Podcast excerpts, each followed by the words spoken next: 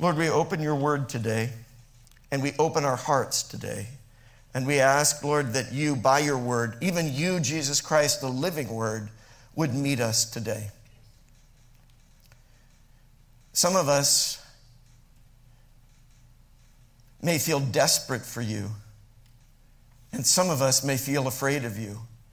And some of us may doubt that you're even there or that if you are, you even care. But Lord, what you have said is you are real, you are a rewarder of those who diligently seek you, and you are ready to speak to those who are ready to hear. Lord, by your Holy Spirit, make us ready to hear you today, not just to hear words, but to receive life, to believe by faith, and to apply with everything that we have within us so that we would follow you with everything that you've made us to be. In the name of Jesus Christ. Amen. Some stories have a way of coming around and around and around again. Have you ever noticed that in your own life? Are there stories that in your family get told again and again and again? They are the stories of, I don't know, how your parents met, or maybe how they migrated to this country, or maybe how you did. Or maybe it's the story of how uh, a particular episode occurred that has always been a point of humor or a point of encouragement or a special memory, the story of a trip that you took at one time or another. And even in our culture, there are stories that come around and around and around again. I mean, how many times have we seen the archetypical stories of the Western? For that matter, how many Batmen and Spider-Men have we met at this point, right? And yet there are reboots of those stories all the time. And it's because those characters and those conflicts and those issues are interesting to us because they're a part of our own lives. Because there's something that we latch on to in that. But there's also a way in which stories, as they cycle, and that's in fact the name of this series that we are in, the Judges Cycle, as they spin around and around again. Well, I don't know, maybe it's like clothes in the washing machine. Something's happening transformative in that. With every revolution, there's also a transformation, another iteration. Things become more meaningful as we come back to them and we look through them again and again. This book, not just the book of Judges, but this wonderful library of God's Word, the whole thing is a cycle.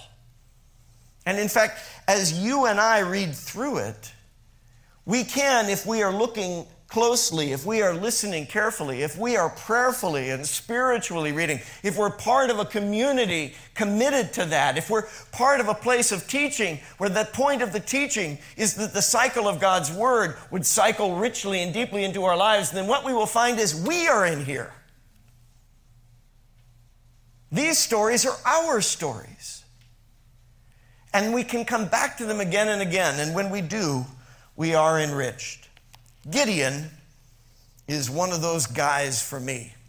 I have found that somehow the story of Gideon is a story that God keeps cycling back through my life, not just in my regular reading of the Word, but I have looked back on my own ministry and realized that it seems that somehow at key moments in God's development of me for His purposes, he has used the story of Gideon to teach me things, even things that I've already learned before, but to teach them to me in a new way, in the new day that I've arrived at in that circle of my life, that cycle. Now, why do I share this with you? Because I'm uh, such an egotist that I just think my life is important enough to, to, to preach about here from the pulpit? No, because what I have learned and I've mentioned it before, is the more specific you are to your own individual experience, the more universal it is. And that's because we are all much more alike than we are different. It's because each one of us, though we are often feeling like we're living in isolation, we're spinning in the same cycle. We're all rotating on this same swiftly tilting planet, to borrow a phrase from Madeleine L'Engle. We are all part of this human race. and the things that you experience, even though they are unique and individual to you, they're not isolated to you. They are the things that others experience as well. I remember probably, well, it's over 20 years ago now. I was part of a, a Bible study group. It was really a prayer meeting. It, it, was like a home church, really, even though I was part of a larger church as well. Every week we met in the home of a woman in Simi Valley and we would pray together and there would be uh, sharing of the word, but it was a very profoundly charismatic gathering. Now, I hope that doesn't turn somebody off. You ought to know that charismata is simply the grace things of God. And so, what I'm saying is the grace of God and the full activity of His Holy Spirit, which is really on virtually every page of this word, was occurring every night that we would gather. The Lord would speak, not in ways that were in any way in violation of His word, but in consistency with His word, often in direct quotation of His word, but also in direct application to the lives of the people that were there. And that was exciting. You could sense the presence of the Lord as we praised and worshiped Him together. You could see the impact of the Lord. People got healed, people got delivered. I got delivered. Let me tell you that one reason why I know the devil exists is because I've been under his thumb.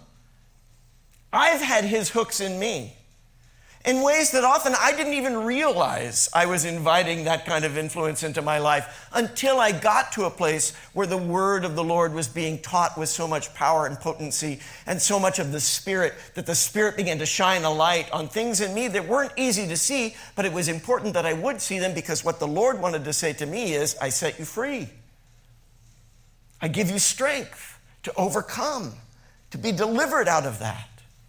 So that was happening in that group. Now, at that time, I wasn't even yet involved in seminary training. I was not on the pathway to be a pastor. It was not part of my uh, intention, it wasn't part of my goal. But someone in the group who was a leader in the group said, I think you should share a teaching with us. And I felt incredibly intimidated by that, even though it's not something I hadn't done before. I had done that before in the church that I grew up in because I was always involved in public speaking, and it was something that I got invited to do, and the Lord had a purpose in that. But more to the point, in this time of my life, I felt like with everything that I'm learning in this, in this incredible group, this Bible study prayer group, I don't think I've got anything to add. What do I know? I, I'm, I'm just here to soak up and absorb. But you're never just there to soak up and absorb. That's a part of it, for sure. But whatever you're soaking up and absorbing, guess what? God wants you also to be releasing. You aren't meant to be just a sponge, you're meant to be a fountain, a pipeline of life. What God does in you, He does for a purpose that it would flow through you to others. And sometimes that means that God calls us to do things that we don't feel ready to do. Has God ever called you to do something you didn't feel ready to do? Come on and wave your hand if that's true of you. It's encouraging to know sometimes that, yeah, we all experience that. In fact, if God has never called you to do something that you're afraid to do, you're not listening closely enough to God.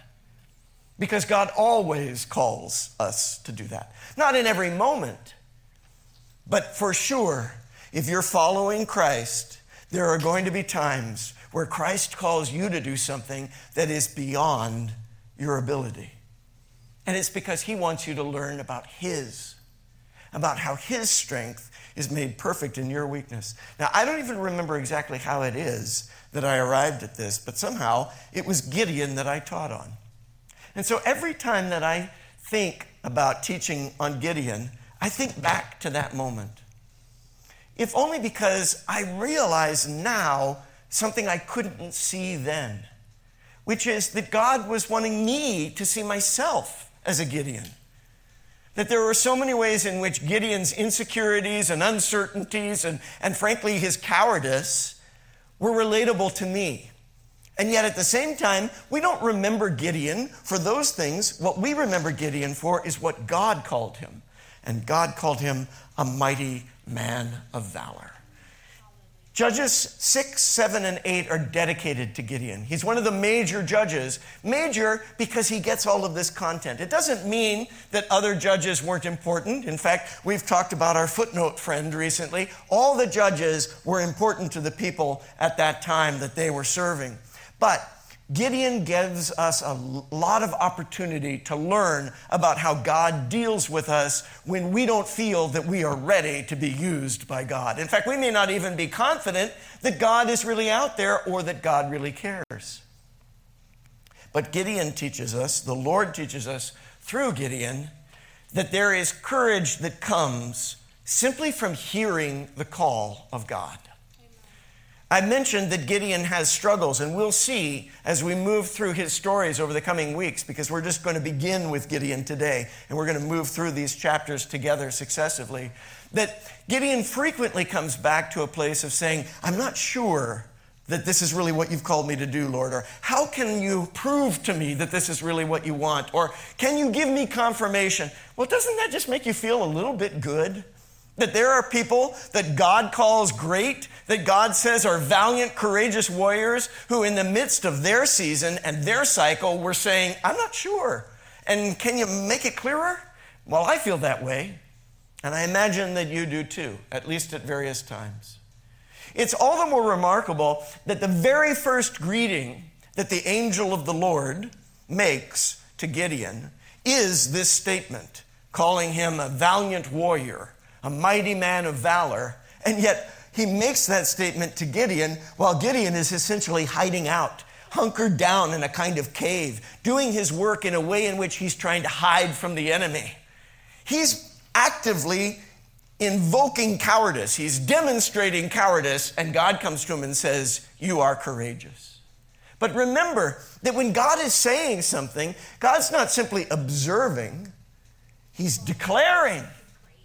He's creating that courage as he says it. And it's not just Gideon that God is talking to. Christ Jesus wants to talk to you today. He wants to say to you, Hello, I'm here, you courageous person of faith. And it's not because he's coming to applaud you and worship you, but because he's inviting you to applaud and worship him. And in hearing what he has to say to you, it becomes true. You know why? Because it's received by faith. That's the only way it can be received. That's the only thing that can profit faith. And faith comes from hearing. Hearing what? The Word of God. How glad we are that God comes to us even when we're hunkered down and hiding in the place where we feel defeated and devastated and doubtful. And He says to us, faith, hope, love, his love. And these things, they remain. Now, Gideon's story, as I mentioned, occurs over three uh, chapters, but we're really going to deal with it over four sections, four weeks, but we're going to take a little break in there. So it's four messages over five weeks in which we will be studying the mighty man of valor. Today, we're going to deal with Gideon's call, and it's the first half of Judges chapter 6. Next week, we're going to look at Gideon's confusion a famous episode in which Gideon puts out a fleece. We'll talk about fleeces and faith and finding the will of God next week when we deal with the last half of Judges 6 and Gideon's confusion. Gideon is perhaps most famous for his conquest, a remarkable victory, which, by the way, is full of a variety of symbols that give the, the, uh, the connection to the famous Gideon's group, the Bible placing group and uh, you've probably many times been in a hotel where you've opened up a Bible and seen that it was placed by the Gideons, and you've probably seen there a jar and a flame. It comes from Gideon's conquest and the story of victory in Judges 7. Gideon's life, though, is a kind of up and down cycle itself, even like the book of Judges, even like your life and mine. There's ups and downs, there's faith and there's failures. And it's interesting to look at Gideon's conclusion because while Gideon is a great man of faith, we also still see the judge's cycle permeating through his life and ultimately through his descendants. His offspring don't follow in the pattern that Gideon himself had set. And even Gideon himself, despite his faith in the Lord, struggles with ways in which he fails. And yet, I believe the Lord shares that with us in part so that we could learn from that lesson, but so that we could also realize that we also have ongoing cycles of struggle. And yet, Christ Jesus is there with us to show us a way into faith and victory. And it always comes from his call, from who he sees us to be, and not just how we see ourselves. That's a big part of Gideon's initial call to courage. And I say it's a call to courage in Christ. Why do I say that? Well, we're seeing our friend the angel of the Lord again here in Judges chapter 6. Do you remember him from Judges chapter 2? The angel of the Lord that came to the nation and said, You were supposed to have faith in me, but you have doubted me and fallen away. There's a little prelude that we'll look at in just a moment in the first 10 verses of Judges 6, in which there's a prophet speaking, but the words of that prophet essentially echo the message of the angel of the Lord. Now, you'll remember the angel of the Lord also, the, the angel of Yahweh, the one who receives worship like no other angel does, the one who doesn't just speak for God, but as God. You'll remember him from the times we saw him manifest in Joshua 5, the commander of the Lord's armies of heaven. Or from Exodus 3, the angel of the Lord that was in the burning bush, in which Moses heard the call to courage. Moses, who also said, Who am I? And I'm not able, and I'm not worthy.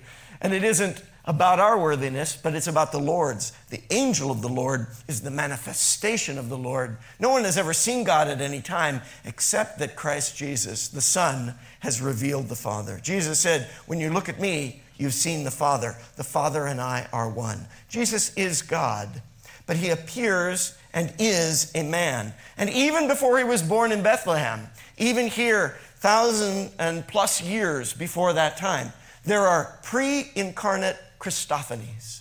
So, I suggest to you that the angel of the Lord that Gideon meets when he is threshing wheat in a wine press in Judges chapter 6 is none other than Jesus himself.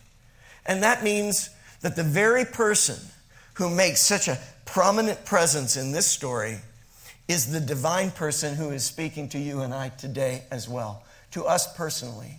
So when we hear how Jesus speaks to Gideon, let's hear how he's speaking to us today. And let it rouse faith in our hearts.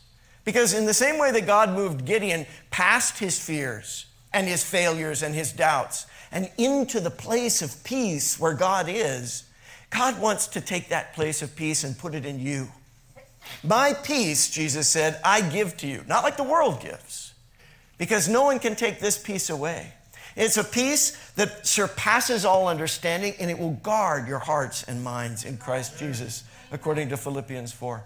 That's what the invitation of the Lord, the call of the Lord is to you and I today. It doesn't mean that you never have fear, it doesn't mean that you never have doubts. It means that by hearing what God says to you through His Word and by His Spirit, you can receive faith that is greater than your fears and that can reverse your doubts and produce God's victories.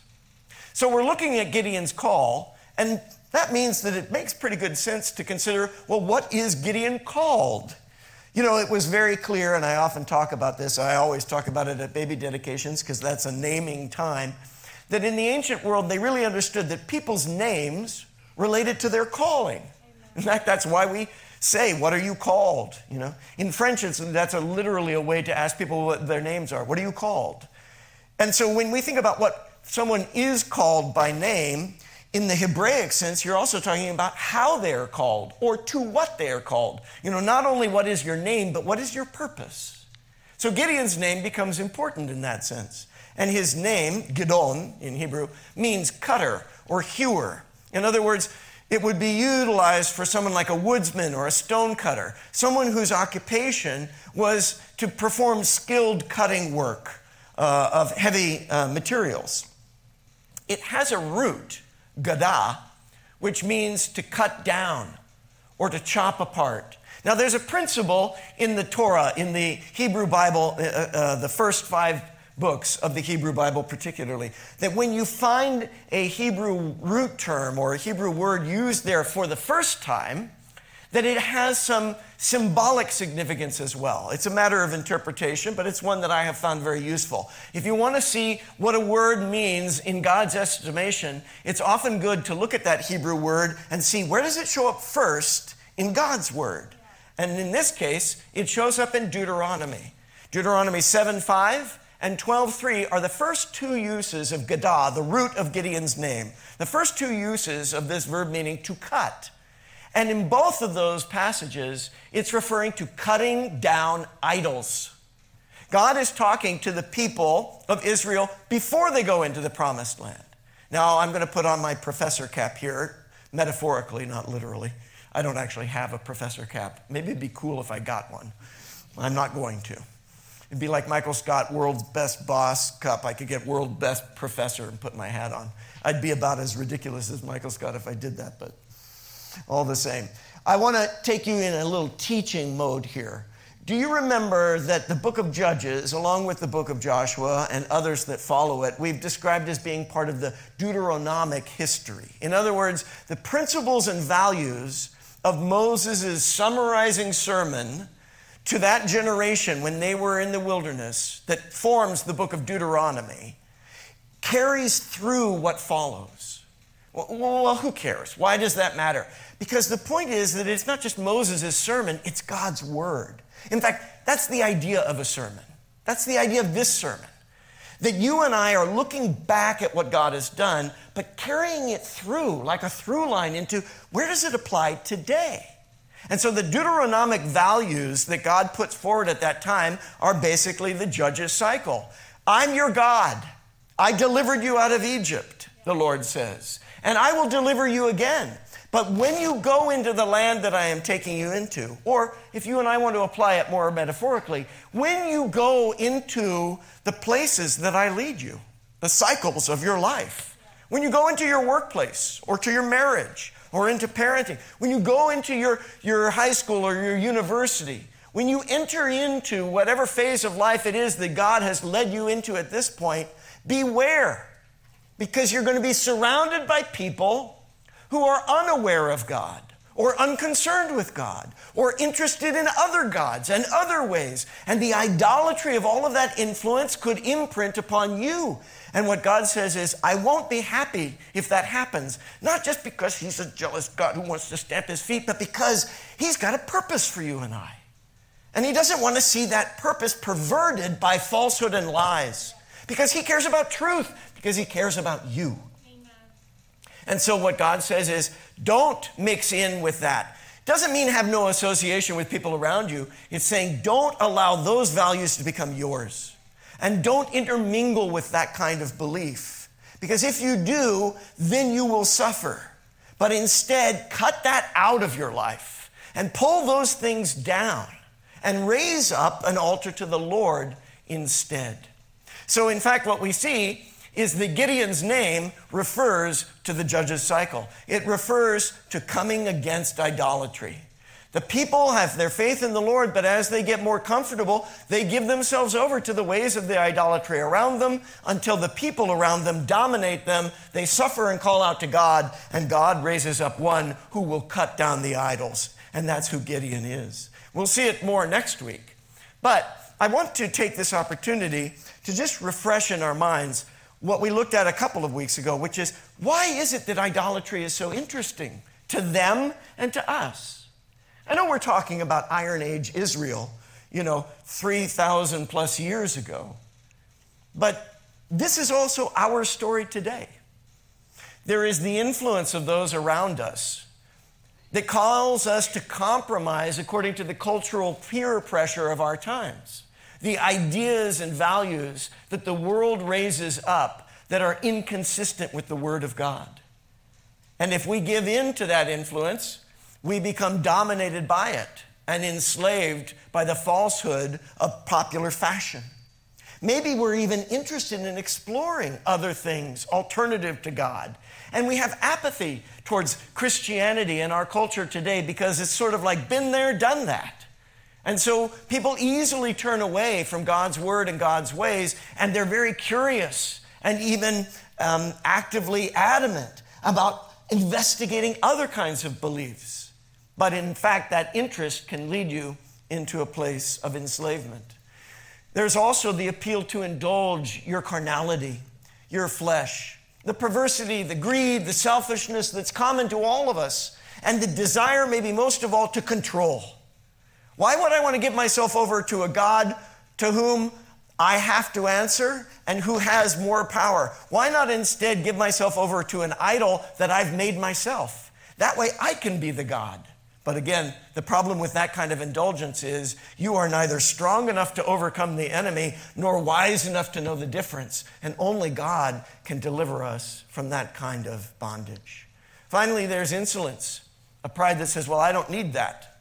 I'm, I'm going to go my own way. But that pride produces a fall, a fall into spiritual bondage and even toxic traditions. And we'll see a little bit of that in Gideon's story. In fact, we'll see quite a bit of it.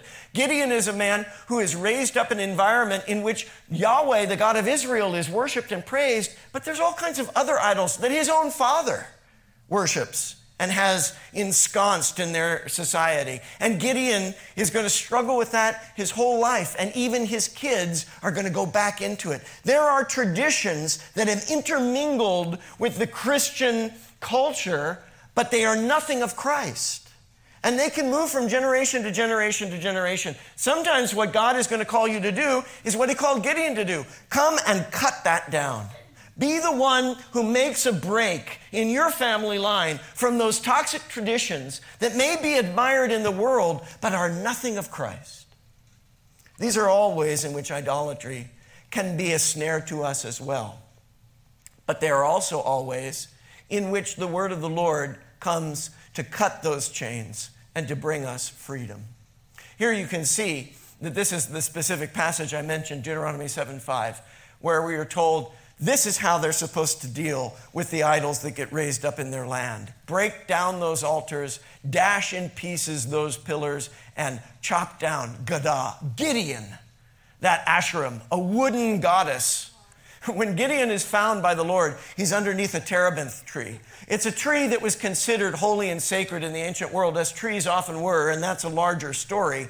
But it, it seems to be that there's a kind of analogy being drawn, which is that there are all of these trees of idolatry that have grown up around Gideon, and Gideon is being called to chop them down and instead to raise up the standard of the Lord. Look here, by the way, at the end of this passage, Deuteronomy 7 6. You are a people holy to the Lord your God.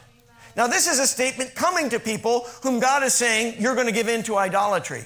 So it's just like God coming to someone hiding in a, in, a, in a hidden space and saying, You are courageous. Here is God coming to idolaters and saying, You are holy. Not because God is dumb, not because he's trying to butter us up, but because he's speaking creatively about what they are meant to be.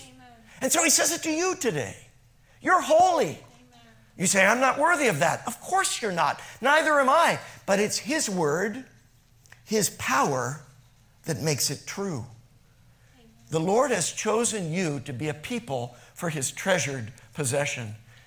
But thousands of years later, or at least many hundreds of years later, the Apostle Paul would say, We have this treasure in jars of clay to show that the surpassing power belongs to God and not to us. It's almost certain that Paul specifically has Gideon in mind here for what will happen in chapter 7, Gideon's conquest. We'll come back to that in future weeks. First, let's take a look at this quick prelude. I'm not going to read through it with you. You can look at it directly on your own, but you see the judges cycle at work here once again in the first 10 verses of the chapter.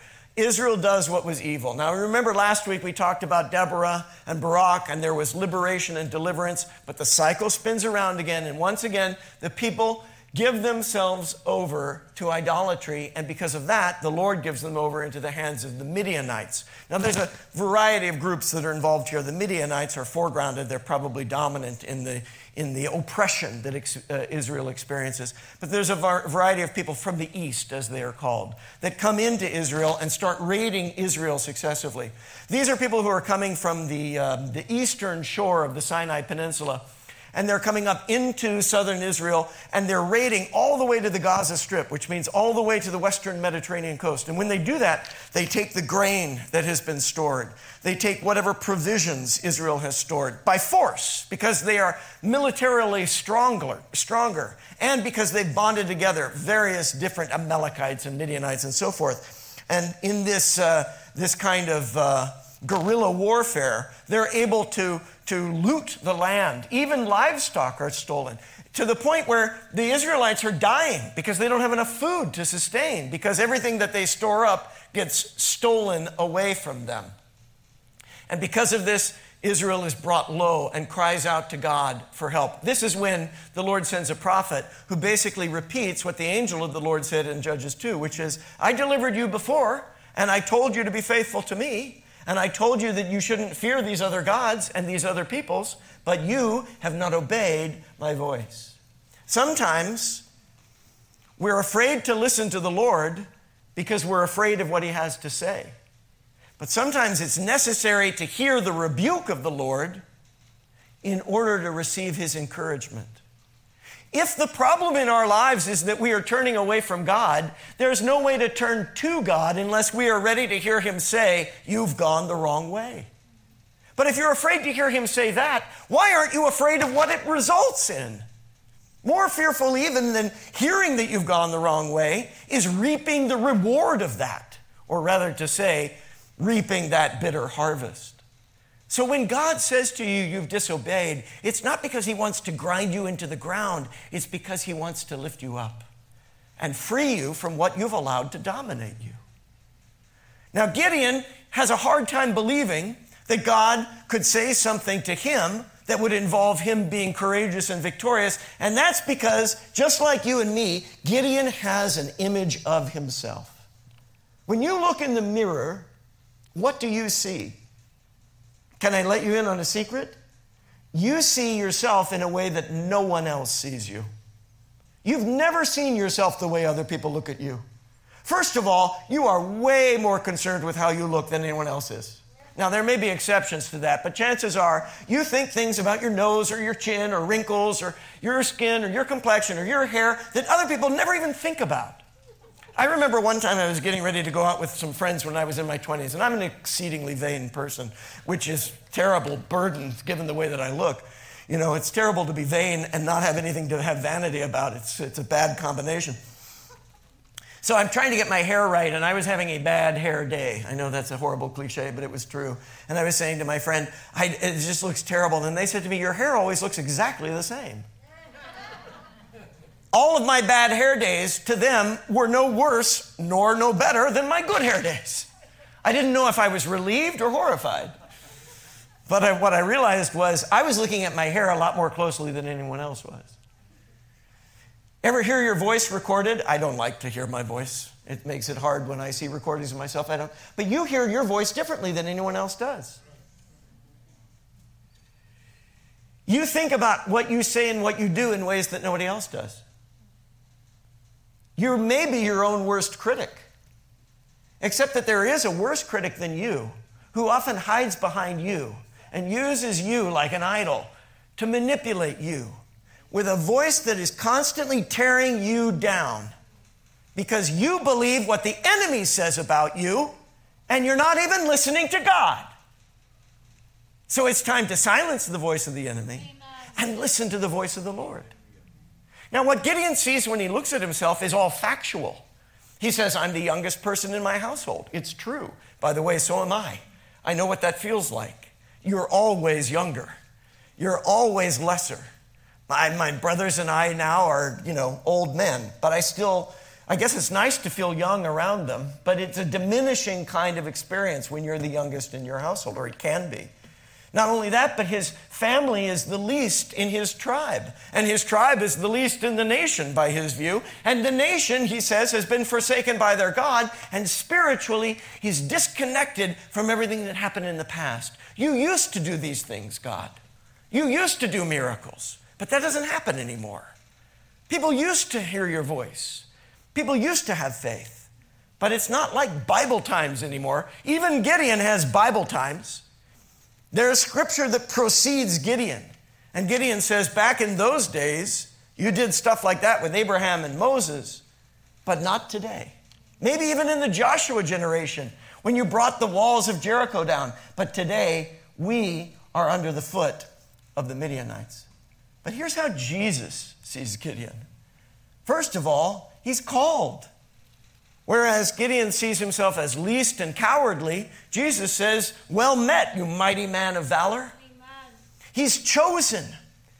He says, I've chosen you. And don't you know that I'm going to go with you? And through you, just like one man, I will deliver the whole nation because you are going to be anointed by the Holy Spirit.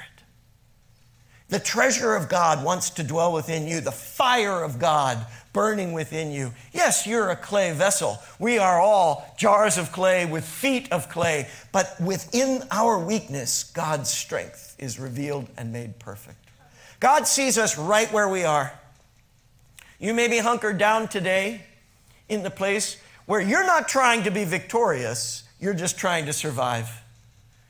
You may be in the place where you would rather that God didn't see you and nobody else either because you don't feel worthy of anyone's sight. But God sees you and He calls you. And He calls you to faith, to believe that He has a purpose for you that involves you being conformed to the likeness of Christ and being filled with the Spirit of Christ so that you can be equipped to be more than a conqueror through Him who has loved us. This is how Gideon ultimately comes to build a place called the Lord is Peace, an altar. Gideon has heard his name through the voice of God, and it's that that enables Gideon to speak the name of God and to declare not only what God is called, but what God is. In other words, when we really hear from God, we'll start to know who we really are, and we'll be able to worship in a way that is powerful and filled with peace and purpose, and that will prevail. Let me say a few structural things. I'm not going to have time to read all of the chapter with you. I hope that this week you'll come back and read through it, but I want to call out a few points. There's three places in this one place, a kind of Trinitarian progression through the remainder of this first half of Judges 6, verses 11 through 24. The hiding place. That's where the Lord, the angel of the Lord, first comes to Gideon. But that very hiding place, I call it hiding because Gideon is down beneath the surface of the ground, threshing wheat in a wine press, not a place that is made for the threshing of wheat. He's doing it because he doesn't want the Midianites to find him because they're going to come and steal what he's got. He's afraid of losing the little bit they still have left. And so he's doing it underground, undercover. And that's the very place where suddenly, over his shoulder, he sees there's a man sitting there watching him, speaking to him, saying, Hello, courageous one. And it's because Gideon is willing to listen that the hiding place becomes the hearing place. And it's because the Lord is present and already was present there that Gideon realizes that the hearing place is the holy place. The first thing to realize is that God sees us where we are, and all of us are hunkered down in places of fear, frustration, maybe even failure. And that's the very place where God wants to speak into us faith. Gideon was beating out wheat in the winepress to hide it from the Midianites. This is an ancient winepress you can see that it's dug down into the ground so that it can hold grapes as they're being trod, they're being stepped on with feet. And then you see that's a kind of funneling, a cycle there too, where the juice of the grapes can be collected. Now, the benefit of this wine press is that it allows Gideon to get down below the ground because it's probably embedded in the ground. Or if it's elevated over the ground, at least he can't be seen. So he's hunkered down in this. And it's under a tree. And this tree is a very low hanging, broad kind of bush of a tree, the terebinth. It, sometimes you'll see it translated as oak. It's not literally an oak, but it is like that in the sense that it creates this canopy of shade. It's a hiding place. It's not what it was intended for, but it's how he's using it. And this is when you and I can relate to something of I'm not trying to be victorious, I'm not trying to overcome, I'm just trying to survive. I've been in that place myself the last few weeks. I'm just trying to get through this, trying to hold on to whatever little I can, trying to control whatever little bit I can. Looking constantly, is there something coming down the pike that's going to ruin this, that's going to steal this? How about looking for the Lord who wants to say, I've got something better for you to believe. But he calls us to face our fear.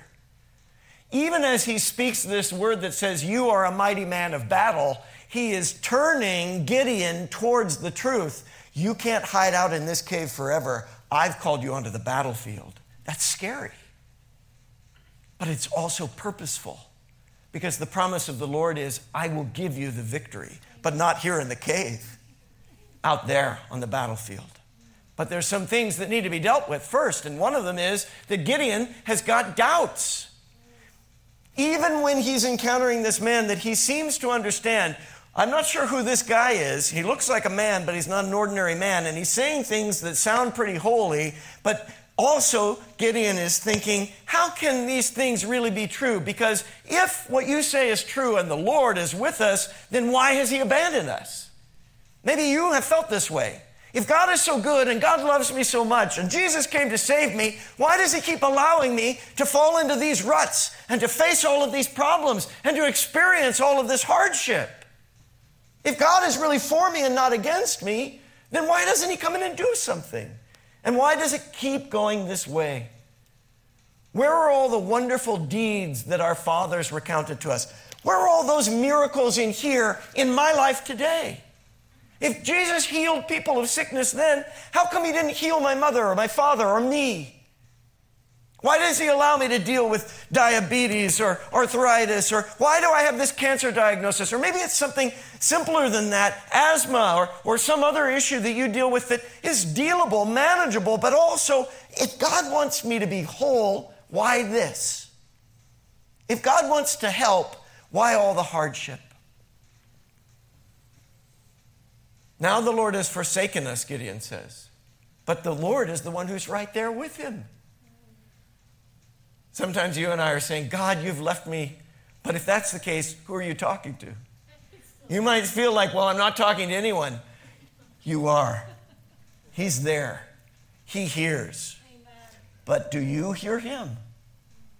Because what He says is, go in this might of yours. What is this might of His? It's the might of God. Go in this word. Go in faith and save Israel from the hand of Midian. Do not I send you? what God is saying is, my friend, I'm here right now. I'm speaking to you right now, and I'm the one that is calling you and equipping you. Then, then Gideon starts to get real. How can I do it? All of a sudden, it's, I don't want to be the one bearing that responsibility. My clan is the weakest in Manasseh. I'm the least in my father's house, but God says, that doesn't matter. I will be with you. I will never leave you nor forsake you. I'm the one that will make you able. You have the favor of Christ. You've been bought with a price. You belong to Him. He's got a purpose for you. But it has to be all or nothing. Either you're going to believe in your doubts or you're going to double down on faith. Now, He's speaking the faith to you. But you can still hold on to your doubts. Or you could be like Gideon. I say to you that the first idols that Gideon cut down were the idols of his own doubt, the idols of his own fear, his own trust in his estimation of himself. The first thing that had to be cut down and cut out was his doubt and fear so that he could put his trust and faith in the Lord. And the way that he did that was to show that he was willing to believe that God might very well be speaking to him. And he wanted to put his money where his faith was. He wanted to make a sacrifice. So Gideon says, if this is true, if I've really found favor in your eyes, you see that Gideon has realized I'm not just talking to a man, I'm talking with God. And he's saying, if this is really what you're saying to me, then don't leave me. Stay here and let me give you something that shows I believe in you. Let me give you something that costs something. And let me tell you something, it costs a lot. Now, by the way, this is what the Lord says I will stay. It's the Lord saying, I'm not going to forsake you. You go ahead and take the steps that I'm calling you to take. I'm right here. So Gideon goes into his house. He gets a young goat, he gets unleavened cakes, he brings an ephah of flour. That's about 36 pounds or three fifths of a bushel. Let me ask you something. How long do you think it takes to produce 36 pounds of flour if the way you're getting that flour is, first of all, by hand threshing that wheat in a wine press? That's a lot of flour. That's a lot of resource, especially in the days when everything that everybody has is being raided. Every cellar is being emptied out by the enemies of the people of the Lord. And Gideon is saying, I'm willing to give you everything I've got. That's what giving to the, to the church is about. That's what giving your money is. You think, why does God need my money? He doesn't. You only have money because He's allowed you to have it. What He's asking for is your faith. But money is a way to show God that you trust in Him. Time is a way to show God that you believe in Him. Focus is a way to show God that you want to worship Him. And God says, I will receive that. There's a whole metaphor that could be seen here about the flesh of Gideon being put on the altar because the goat and the bread, it's all a way of referring to Gideon giving himself to God. And when he does, the Lord, in the presence of that angel, very Christ Jesus himself, I suggest, reaches out the tip of his staff to where these items have been offered on the rock, and fire flames up from the rock. A miracle!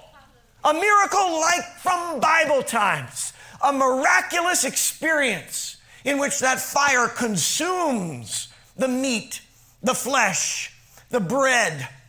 Like the fire of the Holy Spirit on the day of Pentecost, the Lord manifests himself plainly and clearly and miraculously to Gideon, and the angel disappears. But it's not that Christ has gone away, it's that Gideon is now going to see by faith. You say, I want to see miracles in my life. The greatest miracle has already been performed. It was Christ Himself putting Himself on the cross for you and I. The gift of the Holy Spirit has already been given to the people of God and can be yours as you believe in the word of the Lord and allow the Spirit of the Lord to dwell richly within you. And let me tell you something you will see miracles, you will see healings, you will experience miraculous manifestations of God. But it isn't about chasing after those things, those things can become idols too. It is about desiring the presence of the Lord. And in His presence, there is purity and there is power. And indeed, there is revelation. Gideon suddenly, with the spirit of repentance, says, Oh my God, I've seen you face to face. I've seen the angel of Yahweh face to face. I'm going to die. Not because he thinks God is wicked, but because he realizes he is, but also because he realizes that God is so holy that you can't look upon the Lord and live unless you have the grace of God. And God gives it to him by speaking it. He says to him exactly the words that Jesus said to his own disciples when he was resurrected Peace be with you. My peace I give to you. Don't be afraid. Even if you die, yet shall you live. You're not going to die, Gideon. You're going to live and be victorious. And Gideon believes it and builds an altar there so that it can never be forgotten, so that he's invested in it, so that it becomes the place name of that place. Just like the altar that Abraham, his forebearer, built that said, Jehovah Jireh, Yahweh will provide. Here he builds an altar that says, Jehovah Shalom, Yahweh is peace. And the Lord says to you today, Peace be with you. You belong to me, and I am giving my peace to you. Will you believe it? Are you willing to sacrifice those other things that you rely upon in order to experience the presence of the Lord in your life today? That altar remained so that even in the ancient days when the book of Judges was recorded, we are told it still stands there in Ophrah today. The Lord is peace. It's time to hold on not just to hope, but to faith in the Lord. And when you do, the fire of God will fill your life with His light and His holy presence. The author of Hebrews said that Gideon was one who conquered kingdoms by faith who was made strong not out of his own strength, but like the left handed lions that we looked at a couple of weeks ago, like the mother in Israel that we saw last week, like Barak, a man also unsure if he had the qualities to conquer, but who believed in the Lord.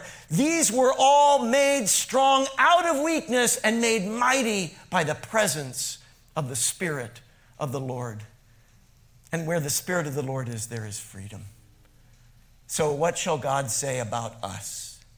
How does He see you today? Are you hiding from Him today? Friends, I want to conclude with these questions.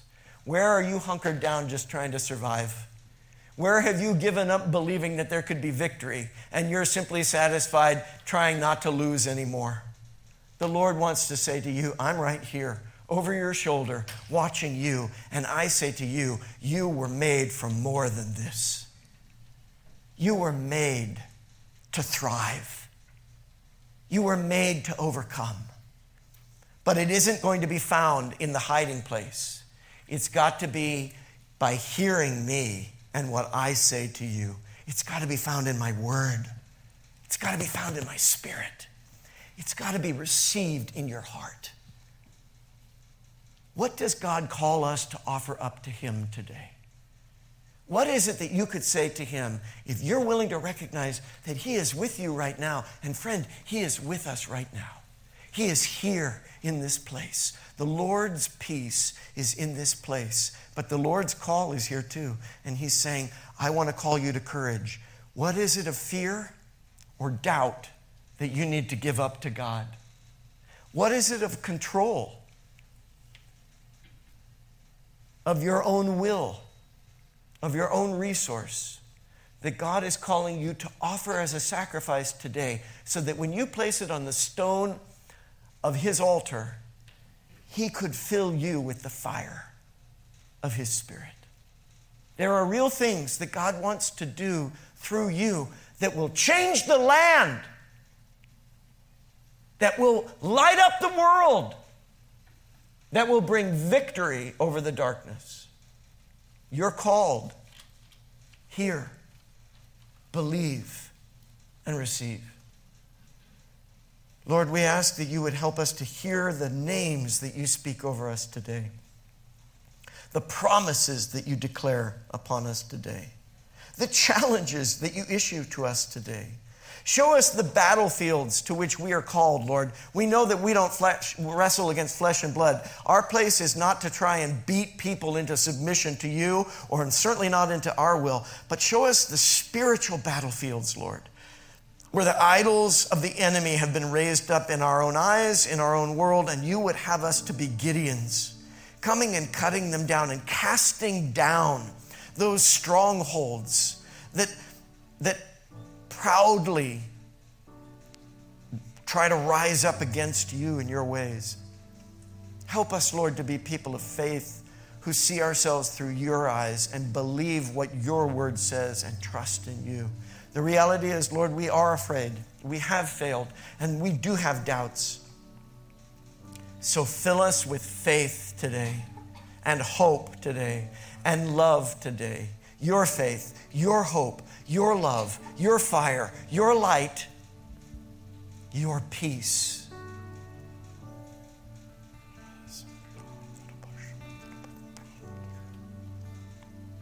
I don't often do this, but I feel prompted to pray in the Spirit, the spiritual language, the gift of tongues, which is described in the book of Acts and throughout many places in Scripture, and allow the Spirit to speak to us in a direct way today.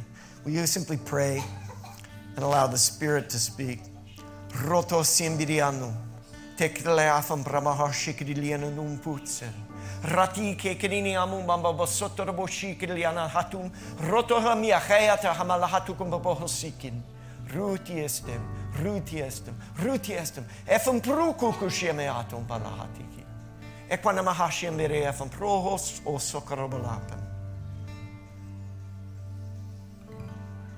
Even as these words are spoken, even as this prayer in the Spirit is prayed, some would say, Is that of the Lord? And can I really believe that the things that God has done in the past are done again? This is not merely explanation, but this is the translation of the prophecy. I, the Lord, speak, and I am speaking to you, even in this wicked world which has fallen into darkness and will fall further still. I am calling you to look to me. When every light is extinguished, my fire will still burn. And every tree and vain pillar and tall tower that has been raised up in the vanity and perversity of this world will be brought low. But my people, who are called by my name, do not relish destruction, but believe for revelation and trust in a new creation. You shall be rooted in my word. Yes, rooted in my word. Yes, rooted in my word. If you will believe in me, I will come and abide in you. You will be mine and I will be yours, and no one and nothing can ever take you from my hand. Now, ready yourself, for hard days are ahead. And if you think you are weary now, you will not be able to sustain in what is to come. So trust in me. No one who places their trust in me will be disappointed. I am peace. My peace I give to you. You belong to me. I will make you victorious in my name. Lord, we believe you and we receive that faith and ask you to keep us strong through whatever challenges of life come to each one of us. And to help us, Lord, to be a light in this world with a winsome message of hope. The good news that your love and grace and forgiveness are available to all and that in Christ Jesus there is life everlasting. May that hope and that confidence reach every heart, every set of ears, every soul within the sound of my voice today and whenever these words are proclaimed. To your glory and grace, Lord God. Amen and amen.